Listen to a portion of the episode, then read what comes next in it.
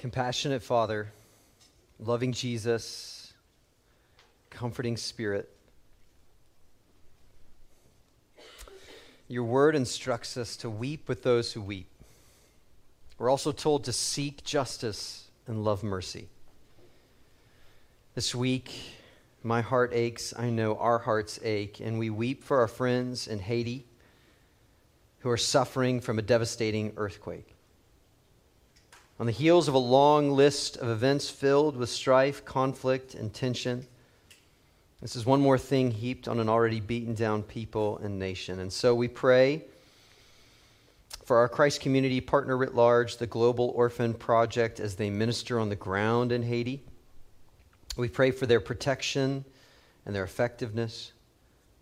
May they be your hands and feet as they minister to the people of Haiti. And for any other organization or people group that are there to be assisting hands in the name of Jesus May you empower them. May you strengthen them. May you, may you guide them in wisdom. God, bring about deliverance and care. Similarly, our hearts are drawn to the collapse of Afghanistan, and we think specifically of the Christians in the country who now face very real persecution and the possibility of jail or even death because of their faith in you. We pray for our friends once again, and a global or a, a broader church partner at Christ Community at Elam, who are closely watching the situation and trying to be involved where they can. We pray for your church and your followers to remain courageous. We pray for deliverance from evil, for protection for the weak, for refuge for the displaced, and those who are able to flee the country. Lord, we pray for your gospel to spread in both Haiti and Afghanistan. Even in these extreme days, we pray you will shine bright and your church will thrive and expand by the very power of the Spirit and His presence that unites us with our brothers and sisters across oceans, across lands. And so now, Lord, as we continue here in our space to worship you, we pray we can engage your word through prayer, through song, and through spoken word. We pray we won't take for granted this privilege of worshiping here this morning when so many in our world do not have this opportunity.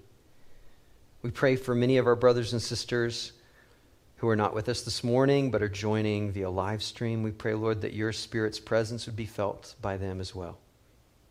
May we have ears to hear and eyes to see how you want to shape and mold us today.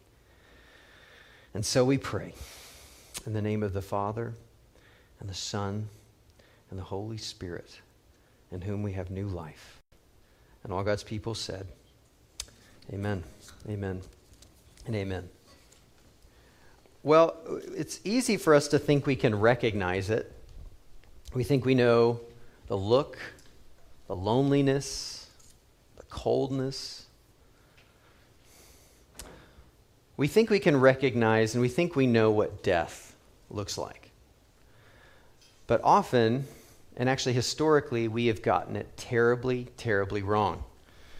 There's a whole series within the history of the United States where people, and across the world, where people would bury folks, and when they would do so, they would attach a string inside the coffin, and above the ground, there would be a little bell attached to that string, such that after medical professionals saw no signs of life, could not, you know, uh, perceive any sort of heartbeat.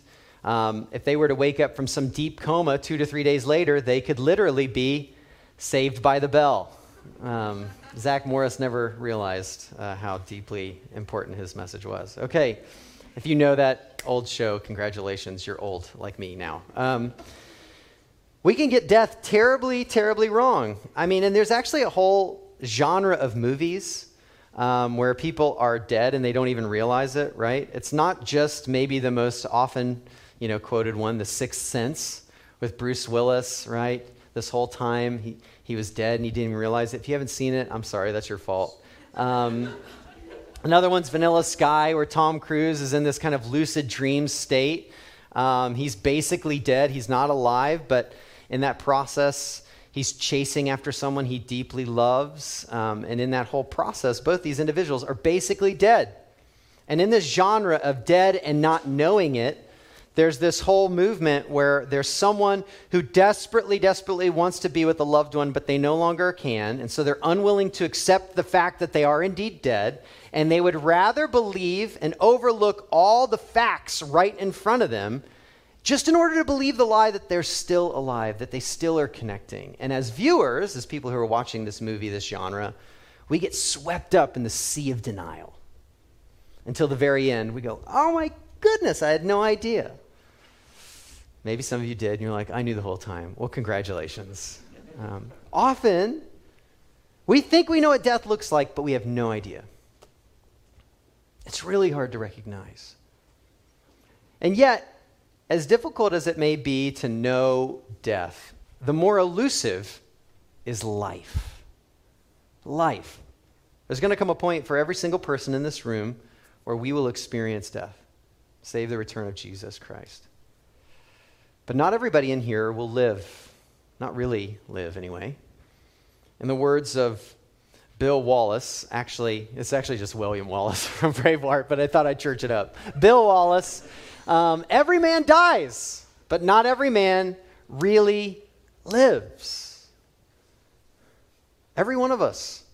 There might be all of these different masquerading kind of perceptions of life, but in reality, they're death. There's a bunch of promises for life that don't actually deliver. Every man dies, but not every man really lives. Or as Thoreau brilliantly said, the mass of men lead lives of quiet desperation. What about you? The question I have for us this morning is Are you really alive? Are you really alive? Are you masking the death that's actually your life right now? Are you coping and just navigating death rather than being really alive? And how do we know?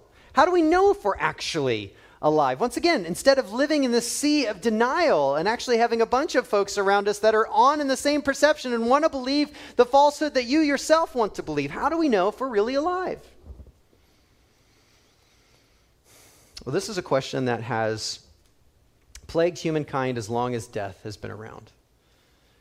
And the biblical writers address this question. They have a ton invested in answering this question, and it keeps popping up again and again and again across the whole biblical narrative.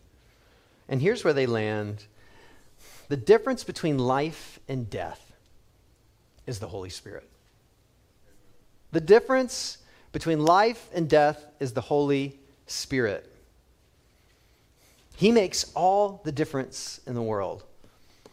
And this is why we as a church are spending six weeks zeroing in on this ethereal, often forgotten person of the, tri- of the Trinity, the Holy Spirit, looking at the story of the Spirit. Because without Him is death, with Him is life. So let's explore together how we can know life and actually know indeed that we have life. So if you haven't already, would you please turn with me in your Bibles to Ezekiel chapter 37. Ezekiel chapter 37. It's in the Old Testament, it's after the Psalms, and it's before Matthew. Other than that, you can start digging around, all right?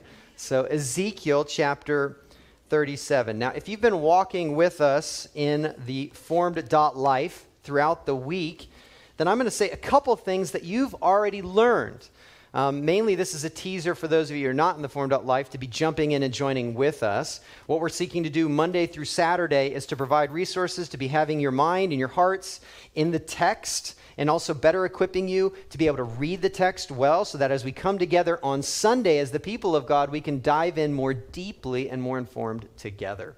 So, Here's one thing about Ezekiel. He is called a major prophet, not because he's in the big leagues, but because he writes more than others. That's all it means. All right? There are three major prophets Isaiah, Jeremiah, and Ezekiel. They write a ton, like a whole lot. And then the other prophets are called minor prophets, not because they couldn't cut it, but because they just wrote more succinctly. That's it. They got a lot of wisdom in those minor prophets. They figured out how to say some things and some pretty powerful punches. So here we have Ezekiel. He is a major prophet, and a prophet is someone who either has this glorious experience, vision, or message from God that comes out of their intimate relationship with God. And in that, they have this message that they bring that is God's word to God's people or for the broader national or global scene. And so here we find Ezekiel in chapter 37 at a pretty crucial time in the history of the world we find Israel has abandoned God. Israel, which is a nation that God had started through a guy named Abraham and a woman named Sarah who were super old and they had no kids and they were way past childbearing years. And then God gave an extraordinary miracle, gave them a child, and He made a promise that He was going to give them a land, a people, and a nation. And He did over time, and they became glorious and huge and had massive influence. And then they abandoned God. And that's where we find them here, they had chased after ideas, goals, ideals, frameworks of the good life that were masking around or masquerading around as the life that God provides, but in reality, they were nothing more than idolatry. And in Israel's history, they actually took shape in wood, gold, and silver. But there weren't gods, they were ideas in which they thought that's the best life. And so they chased after those. And God was like, fine, if you want to chase after that, that's going to destroy you. And I'm going to give you over to that if that's what you really want. It's not going to meet your needs, it's not going to do what you hope it's going to do, but go for it. And they do, and it decimates them. They abandon God, His ways, His purposes, and it leads to their destruction. And by 597 BC, the very pillar city of the nation of Israel, although it had already broken up into two kingdoms at this point, Jerusalem comes crumbling down after the siege of Babylon. And many within Jerusalem are exiled to a foreign land. Now, that is not a nice vacation, okay? This is slavery, this is abuse, this is violence, disenfranchisement. I mean, this is extraordinarily horrific. But this is what their idolatry gave them. This is not what God wanted for them. But God gave them what they said they wanted. And so we find Israel by Ezekiel 37 basically in a place of hopelessness. The national hope, the promises of God, and all that God had promised He would do through them felt utterly dead. Sure, there were still some people alive, but they were scattered around the world. They were as good as dead. And yet, by God's grace, He said, You know what? I'm not done yet. I'm not finished with them. I'm going to do something, something that only I can do. And what happens, the reason why, actually, if you look in Ezekiel 36, this is pretty astounding. And actually, throughout Ezekiel, God gets jealous. Is that because he's arrogant and he just wants to be at the center stage? No, no, no, no. You got to understand. When Babylon defeated Israel, the death culture of Babylon was exalted as the only way to survive in the world. It got glorified. And all that death and all that destruction became the pathway that people were saying, that's how you make it in the world. And God said, no, this is my world and my life that is found in me and me alone that brings about flourishing is being cast to the side. And He said, I'm going to chase after my life from my world. That's His beauty, that's His jealousy. It's for our good.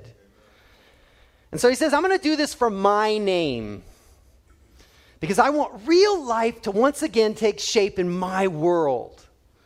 Not because Israel was great. Actually, Ezekiel 36 is explicit. It's like it's nothing to do with Israel. It has everything to do with God's purposes for life in Israel again. Extraordinary. And he says, I'm going to do something that only I can do.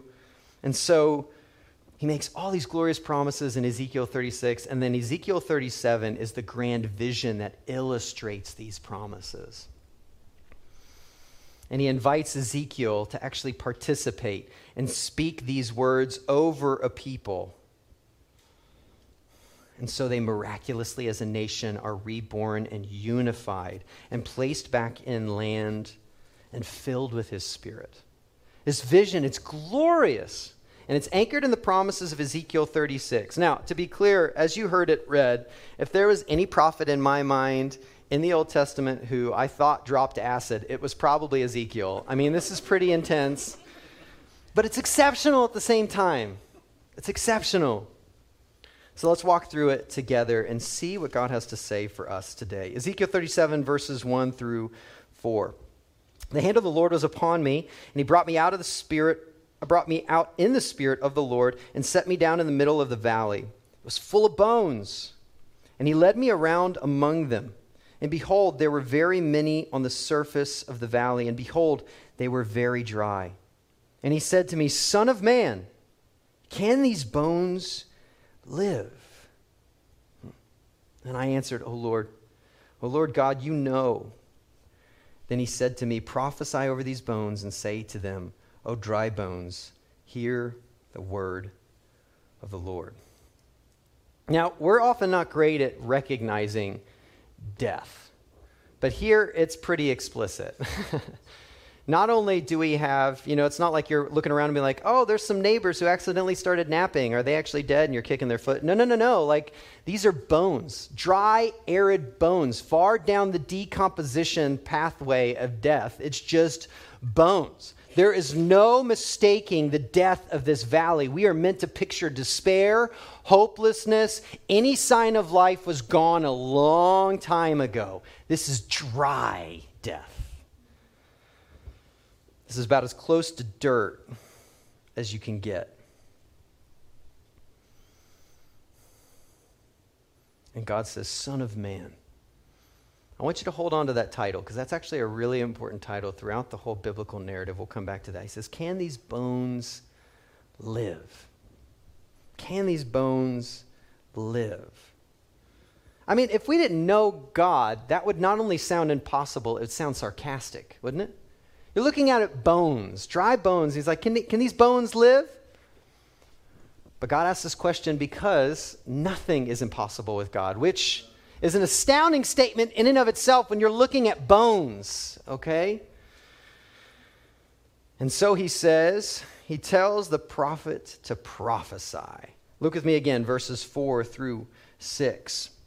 Then he said to me, Prophesy over these bones and say to them, O dry bones, hear the word of the Lord. Thus says the Lord God to these bones Behold, I will cause breath to enter you and you shall live. And I will lay sinews upon you, and cause flesh to come upon you, and cover you with skin, and put breath in you, and you shall live, and you shall know that I am the Lord. So God tells the prophet to actually proclaim, the Son of Man, he says, I'm going to give you words to say, and I want you to speak them over these bones, and I'm going to work through these words. And so he begins to prophesy that the breath would come into these bones. And I want to stop there because this word breath is really important.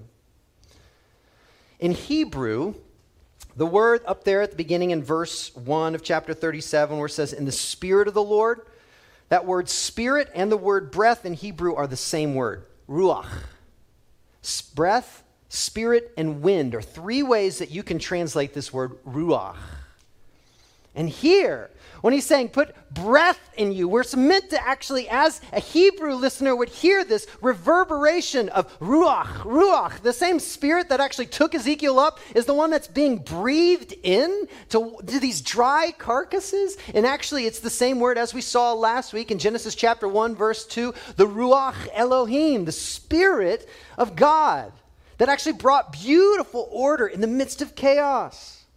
It's this one that is to be breathed and to come and to bring life. And so, what's next? After he prophesies that this breath would come, you begin to see almost the, if you can imaginatively join Ezekiel in this vision, you see bones joining to bones.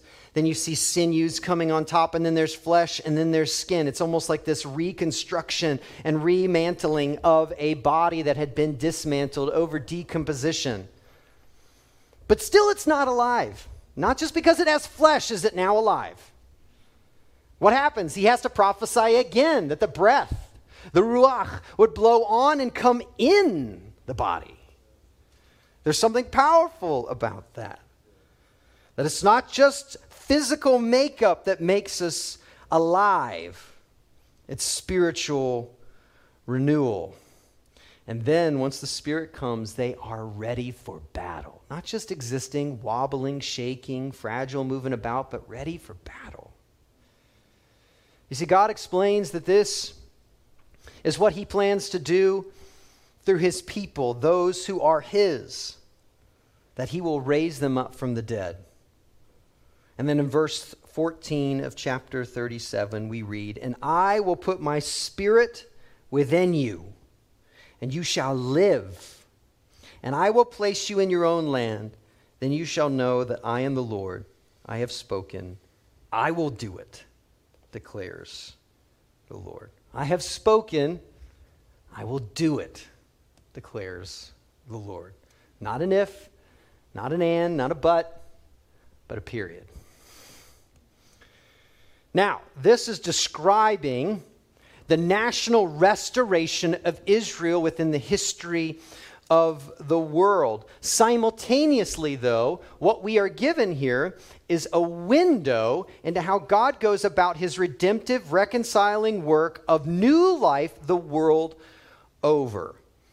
Now, a couple of hints as to why that is the case. If you go to Genesis chapter 1 and 2, which I've already hinted at a minute ago, you'll find an extraordinary number of parallels in Genesis chapter 1 and 2, you find order out of chaos, like we find here. You find life out of dry substance, like we find here. You find life being breathed into recreated human beings, like we find here. You find two being made one, which you have a divided Israel with Judah and Israel now becoming one. And in Genesis chapters 1 and 2, you find Adam and Eve, which are now one flesh, and you find God's presence uniquely among them. There's tons of parallels. What are we to see there? Is this just a recapitulation of Genesis 1 and 2?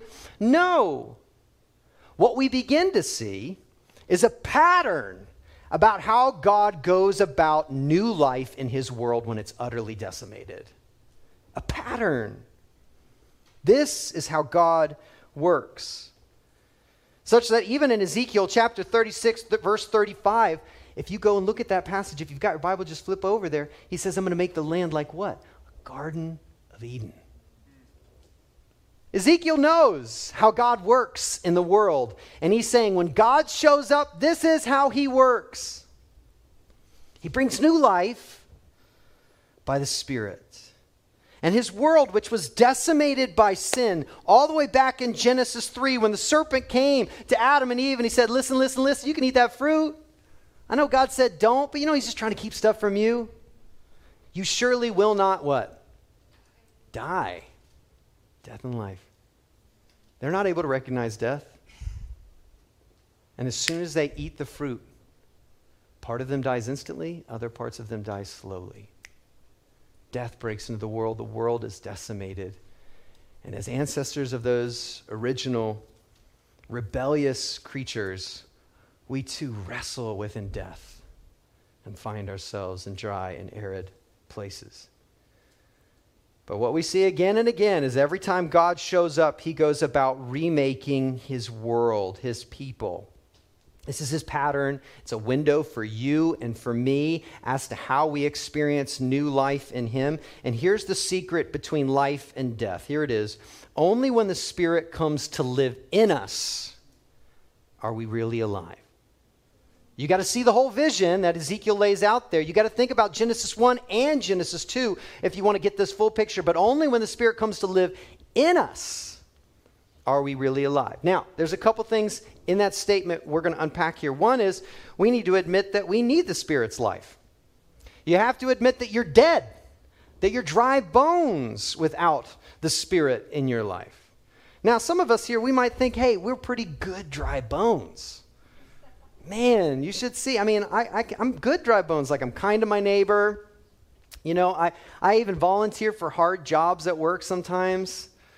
And even though I don't volunteer, I think about volunteering, which is an honorable mention. I don't, you know, I don't gossip, or at least not maliciously. You know, sometimes I gossip, but it's not like I'm trying to destroy anybody's life. You know, I'm respectful either to my spouse or to the person of the opposite sex that I'm on a date with. Listen, you know, I'm pretty good. But in the reality, all of that is just really shiny bones. And you know it. You're hungry for more. You know, and you long. You're like, man, there's got to be more than this. And then there's others of us in here that we might be thinking, you know what, Gabe, I'm just. Like, my goal isn't like being morally good according to someone else's standard. I'm just trying to be true to me. So I'm honest about my needs and the needs of others. I seek to be respectful of those. I try to be honest about what I'm feeling and what I long for. And I chase that down. I try not to judge others, and I don't expect others to judge me because that's the world that I think is best. I think ultimately what we just really need to be is the truest part of ourselves. And all that really is is really shiny bones. Real, true bones are still bones. Death is death.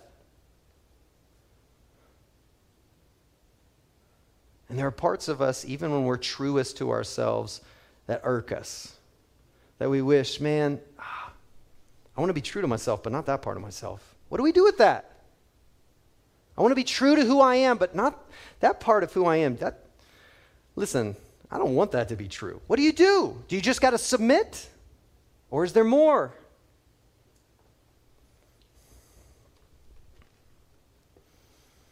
What we find across the biblical narrative and how God is working in his world is that we cannot make ourselves alive. No one in here can resuscitate. Anybody watch SNL? It's the old Chris Farley where they're both sitting there and they're like newscasters and he like has a heart attack and he like gives himself and he's like, oh, it makes a baker's dozen. Um, like he's trying to give himself is you know like not CPR but whatever it is. Um, it wasn't in my notes. That's probably why I can't figure it out. But none of us can make ourselves alive. We need something outside of us to breathe life into us. And that only happens when God comes to live in us. Not when we've dabbled with a couple ideas, not when we've, you know, explored our spirituality, not when we figured out a new persona that we can put on the resume when we're talking with each other so we can finally feel good about ourselves again. It's only when the Holy Spirit comes to make his home in you. Not a force, not a wind, but an actual person comes to dwell in you to make you alive. Is this how you think about the Holy Spirit? Because this is what we see on display. And he comes to animate what was once dead. And sometimes when he brings new life, it's painful. Resetting bones, stretching sinews, placing on flesh, stretching on skin. Does that sound comfortable? No, but it ends beautiful and it makes you more vulnerable, but living things bleed. And that's worth it. New life. It's beautiful, it's powerful, but it only comes when He comes to actually dwell in us. And He animates us rather than us giving dictation to Him. He comes to reside in us.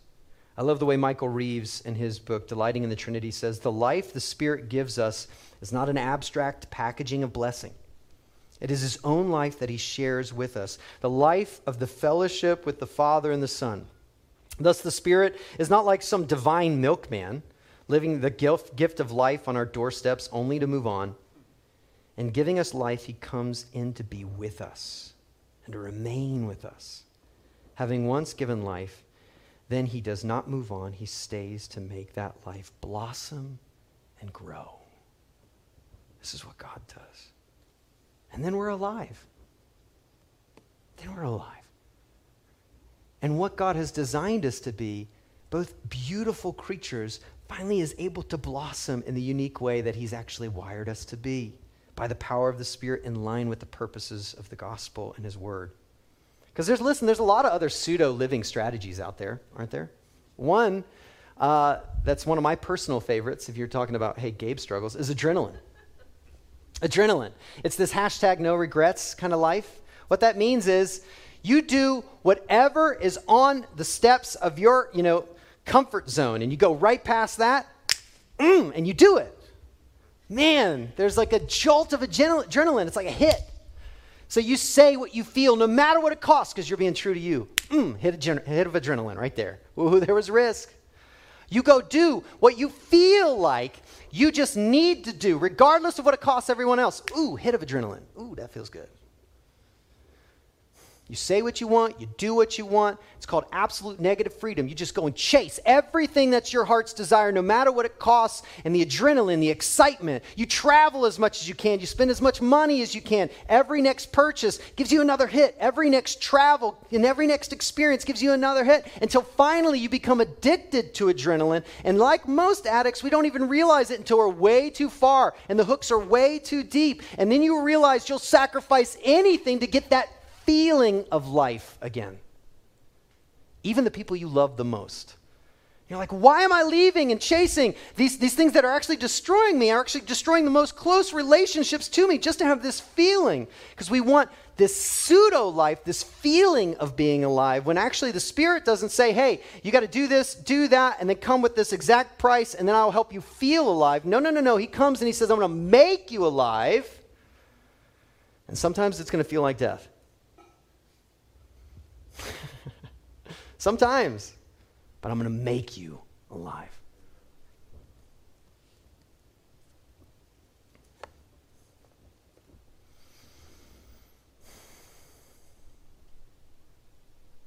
Everything else is a band aid to a corpse or polishing bones. Everything else is death. And, and as I was wrestling through Ezekiel 37, I'm like, okay, yeah, uh, but how? how, right? Like, how does the Spirit come to dwell within us? Because it's clear in Ezekiel that God takes the initiative. That's what's clear. God's the one who actually comes and he. The, the, the bones can't say, hey, you know what, like I'm just going to reach out. I'm going to put my bone up here. And like, no, the bones are there. Nothing. I mean, they're motionless. And God's like, I'm going to do this. Because, oh, and we'll get to that. But I'm going to do this. He takes the active initiative towards us. But we're left wanting more. Like in Ezekiel 37, you're like, okay, give me a little bit more. And actually, when you come to look, eh, eh, even with Ezekiel 37, where it's talking about the national restoration of Israel, one that actually does happen, which it does happen in history, where the people come back to Israel, the walls are rebuilt. Look at Nehemiah, and they rebuild the tabernacle or the temple. They're weeping because it doesn't, it pales in comparison to what it used to be. And it seems like all the prophetic vision that we see across the prophets has something way more cosmic, way bigger, that's including a lot more people than just Israel and what God wants to do in the world. And so there's this confusion this wrestling, this tension of more. And you're almost wondering, it's like, man, I wish Jesus would talk about this. Well, he does. I know, like, that's a bit of a setup. He does. In John chapter 3, he has this text explicitly in mind. So turn with me if you haven't already. If you, you know, that was like my hyperlink link kind of button. John chapter 3. Like, let's go to John chapter 3 together because Jesus has this conversation with a guy named Nicodemus. Now, Nicodemus is like an Old Testament or Hebrew scholar of scholars. He's got the whole Old Testament, Genesis through Malachi, memorized, and more than likely, the, this oral tradition that was twice as long as the Old Testament memorized. I mean, he is known as the teacher of Israel. This dude is sharp. And when he meets with Jesus, you may start to think, oh, they're talking about something else. Because they're talking about the kingdom of God. But that's actually a theme that's strewn throughout the whole biblical narrative. And so, as they're talking, the kingdom of God, I want you to think about this God's purposes and his promises in heaven come to earth. That's what he's talking about underneath the reign of God. And so, he starts talking about this, and then Jesus says, Hey, you can only be, what does he say in John chapter 3? You can only enter the kingdom of God if you are born again. And then Nicodemus is like, hey, hey, hey, hey, that's weird. Um, he goes very, very literal, and he's like, there is no way I'm crawling back up in my mama's womb. That doesn't make any sense, which I don't blame him. If that's what you're thinking, that is weird, okay? So Jesus, he comes back with a clarifier. And he says, actually, yeah, nobody's going to see the kingdom of God unless one is born of water and the Spirit. Water and the Spirit. Now, does water here mean baptism? No. See, this is where we start jumping way too quick and we start looking at the things that we're doing today and trying to subvert them or trying to squeeze them back in the text. Now, we can eventually get there and how that represents what Jesus is talking about. When, but when he's using water and the Spirit, Jesus is talking to an Old Testament pro from an Old Testament language. He's actually pointing to Ezekiel chapter 36, verses 25 through 26, where God says he will sprinkle the hearts of the people clean. He will cleanse them from their unrighteousness, and then he will put his spirit in them. He's actually going back to this question in Ezekiel 36 and 37, these promises that were illustrated in this vision, where people are saying, How is this going to happen? When is this going to happen? When is your kingdom going to come? When are you going to bring about this restoration? And Jesus says, You got to be born again of water and spirit. You've got to think back in these categories of what God is actually doing. And He's going to cleanse and He's going to put His spirit in us. And then in verse 6, he says something that's also pretty astounding. He says, That which is born of the flesh is flesh, and that which is born of the spirit is spirit. All right, riddlers of riddlers, right? Like, what's going on here? What he's saying is pigs give birth to pigs, dogs give birth to dogs, rats give birth to rats. Same way, flesh gives birth to flesh, like to like. And so, spirit gives birth to spirit. The Spirit has to bring about that new birth, like to like. Do you see what I'm saying here? Are we following together? Are we walking together through John 3 a little bit? Following? Okay. Thank you. There, there we go. I got it. Oh, good, good, good. So somebody's with me. That's great. Now, John 3, as he's walking through this, he's saying, okay, this has to happen. You have to have this new birth. The Spirit has to give you new life. But how? You're still wondering, like, okay, this feels like a lot like Ezekiel 36 and 37, but how? Jump down to verses 14 and 15. Here's the payoff right here. And as Moses lifted up the serpent in the wilderness, so must the Son of Man. Where does that language? I told you to hold on to it. That's back from Ezekiel. The Son of Man be lifted up, that whoever believes in him may have eternal life. You, are you connecting the dots? Are you following the text? So you have Jesus and Nicodemus having this conversation of Ezekiel 36 and 37. And now Jesus zeroes it in on himself. And he's like, in the same way Ezekiel's called the Son of Man, I am the better and true Son of Man. Now, I want you to understand the backdrop for this passage. Once again, there's a lot that Scripture kind of speaks into one another and into itself. This story, specifically where Moses lifts up the serpent, is from the book of Numbers. After the people of Israel have come out of the Exodus from the oppressive regime of Egypt, and God had brought about extraordinary liberation, they're in the midst of the wilderness and they're walking around. And they had all these expectations of what God was supposed to do for him if he was a good God, and he wasn't doing those things. And Moses wasn't doing it fast enough. I don't know if anybody else has been there before. Anyone? Nobody? Okay. So great. So they're walking around the wilderness and they're like, hey, God, you know what? More we're thinking about this, the longer we're eating this manna junk that's showing up every morning that has this weird, funky taste, the longer we're in the midst of this wilderness, not yet to the promised land that you've supposedly talked about, we're saying, hey, I'm remembering at least they had good grocery stores and good restaurants in Egypt. Sure, we were being beaten up and being decimated, but listen, I could get a great burger. Oh, this is this wasn't worth it. This isn't the quality of life I signed up for. So they begin to complain against Moses and therefore against God because their expectations weren't being met at their timeline. And God was like, All right, you want death? You want to go back to Egypt? He, and this is another sermon for another day, but he allows like these venomous serpents to get into the camp and they just start biting people. It's like, just, I don't know, I'm terrified of snakes, y'all. I've had some bad traumatic experiences as a kid. But here's the deal just imagine these snakes, they're biting people, and people are dying. And then they cry out for mercy, and God says, Okay, okay, so you don't want to go back to Egypt. All right, because that's what it was like back in Egypt. I was giving you what you wanted. Once again, God gives us what we want often. And often we're like, God, why'd you do that? He's like, I gave you what you wanted. Um, what's the deal? So these servants come, people are dying, they ask for mercy, and then he tells Moses, he's like, here's what you're going to do. You're going to craft a bronze serpent, and you're going to lift it up. And anybody who looks to that serpent and understands that if because I have commanded this, that if they look to that serpent, the venom will be gone. And they'll live. That's it. They just got to look at the bronze serpent. Look it up. Numbers. It's a crazy story. But man, it makes a ton of sense because what it's doing there is saying if you're just going to trust that God can indeed work, he can work through anything. You just got to look. And he's saying, listen, look at the serpent and you'll be healed. And then Jesus says, in the same way that Moses did that with a serpent, the Son of Man will be lifted up. And in the gospel account of John, every time you see this language lifted up, it's in correlation with the cross. So when you look at the Son of Man who's lifted up on the cross, whoever believes in him, that crucified Messiah who's not going to fit your categories of what I've promised, and yet it's exactly what I've promised. If you look to him, if you believe in him, then you'll have the life that you're longing for that Ezekiel has been talking about. If you look to him, when we look to Jesus' death as our only hope, he sends the Spirit to bring life. That's the biblical, st- biblical answer to this magnificent question. God has not come to make just really good people a little bit better, He's come to make dead people alive. And we'll only experience that new life when we realize there's nothing else we can do. There's not a bunch of potions and dynamics that we can do to try to fix the venom from the snakes that we've been. We just got to look to the bronze serpent.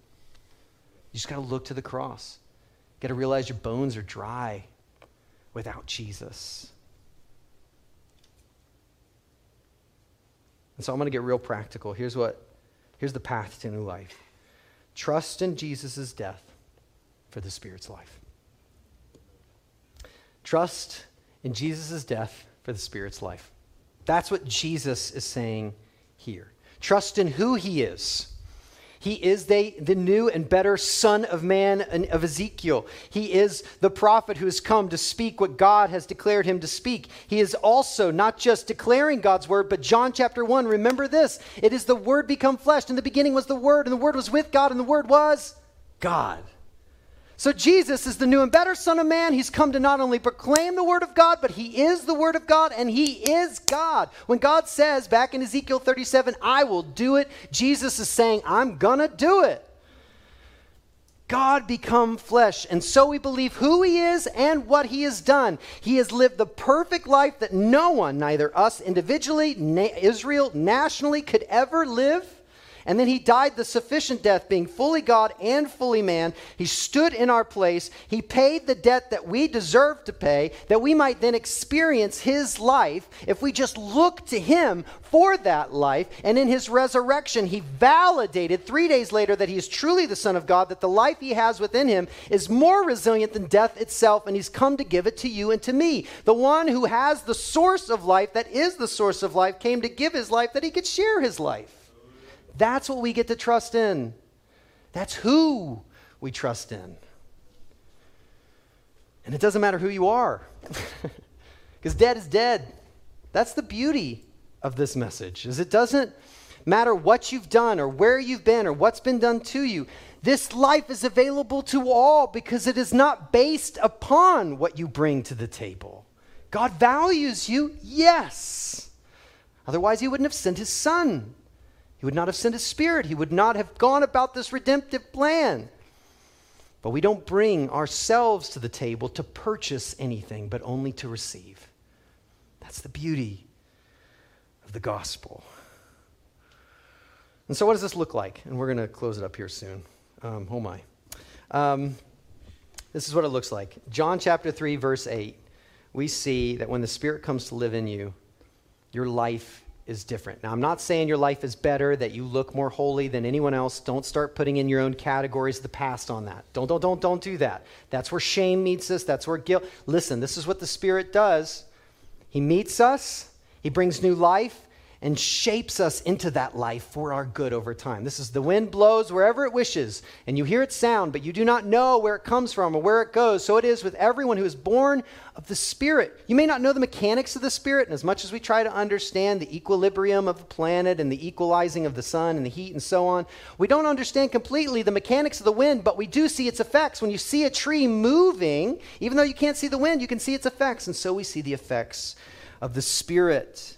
It animates us. And in the weeks to come, we're going to talk about the gifts the Spirit gives. We're going to talk about the fruit of the Spirit. We're going to talk, which a lot of people want to talk about the gifts, not as many people want to talk about the fruit of the Spirit because He makes us into a kind of person that's pretty radical in and of itself, that's very sacrificial, that looks a lot more like the cross of Christ. But there's a lot that's going on where He intercedes for us, reminds us that we belong to an adopted family. He reveals the truth to us in the community of faith together. There's a beautiful work that the Spirit does in and through us. And so, how do we know that Jesus has this life? John chapter 3, verse 13, he makes it abundantly clear. The rest of the world is going by angelic intermediaries or by rationalism or reason. Jesus says, No one has ascended into heaven except he who descended from heaven, the Son of Man. Jesus is saying, I came from heaven to show you the way to live the life of heaven.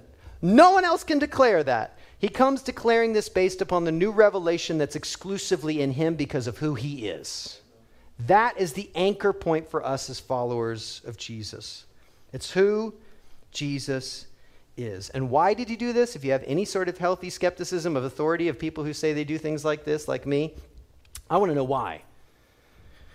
And this is where we go to the hallmark passage of the Christian faith. John 3 16, 17, and 18. Although 18 won't be on the screen because I forgot to put it up there. For God so loved the world that he gave his only Son, that whoever believes in him should not perish, but have eternal life. For God did not send his Son into the world to condemn the world, but in order that the world might be saved through him. Verse 18 Whoever believes in him is not condemned, but whoever does not believe is condemned already because he has not believed in the name of the only Son of God. Jesus didn't come to condemn bones, he came to bring life. And we find life when we look at the cross and we say, You are my life. And then he gives the Spirit, not just that we have a product of life, but that God will live in us and give us the life that we long to live, the life we were designed to live by the power of the Spirit within us. This is what we see in Ezekiel 36 and 37. He's saying, I've done all of this that you might know that I am Yahweh that you might know me and that I would know you, the intimacy, the longing. This is the good news that apart from the Holy Spirit, we are dead. Only when the Spirit comes to live in us are we really alive.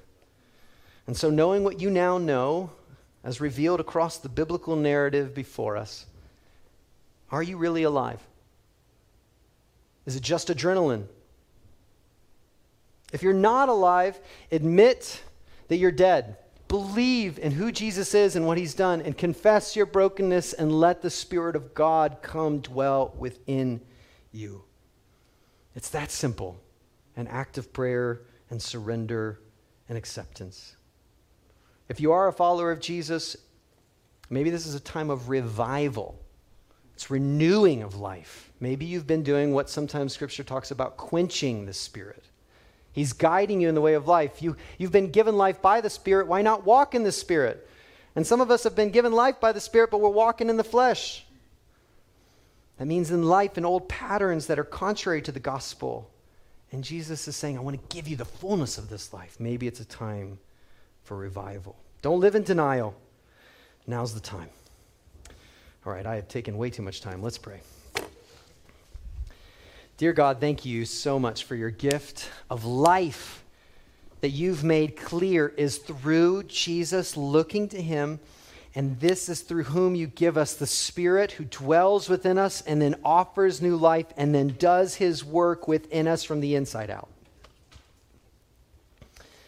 If there are those here who are not yet followers of Jesus, I pray, Lord, that they would use this time right now to admit their death to believe on Jesus, to confess their brokenness, and to receive Him. May they do that. For those of us who are followers of Jesus, bring about a revival, a new life by the gospel. Continue to, the same way we've been given life in the Spirit, may we walk in the Spirit. May we know the joy and the life that comes in Him. Guide us, we pray. In the name of Jesus and by the power of the Spirit. Amen, amen, and amen. Well, now we turn to a meal that, in the same way, reminds us of the gospel. We see Jesus' death and on display in broken bread, as it displays his body broken for us, and in common juice that represents his blood shed for the forgiveness of our sins. This meal is nourishing to those who have received the life in Christ, but it's also a proclamation of judgment for those who have not. So, if you're not a follower of Jesus, I encourage you to use this as a time to ask God to continue to reveal his love for you. We are dead without him, and he's offering us life. Whenever you're ready, please come.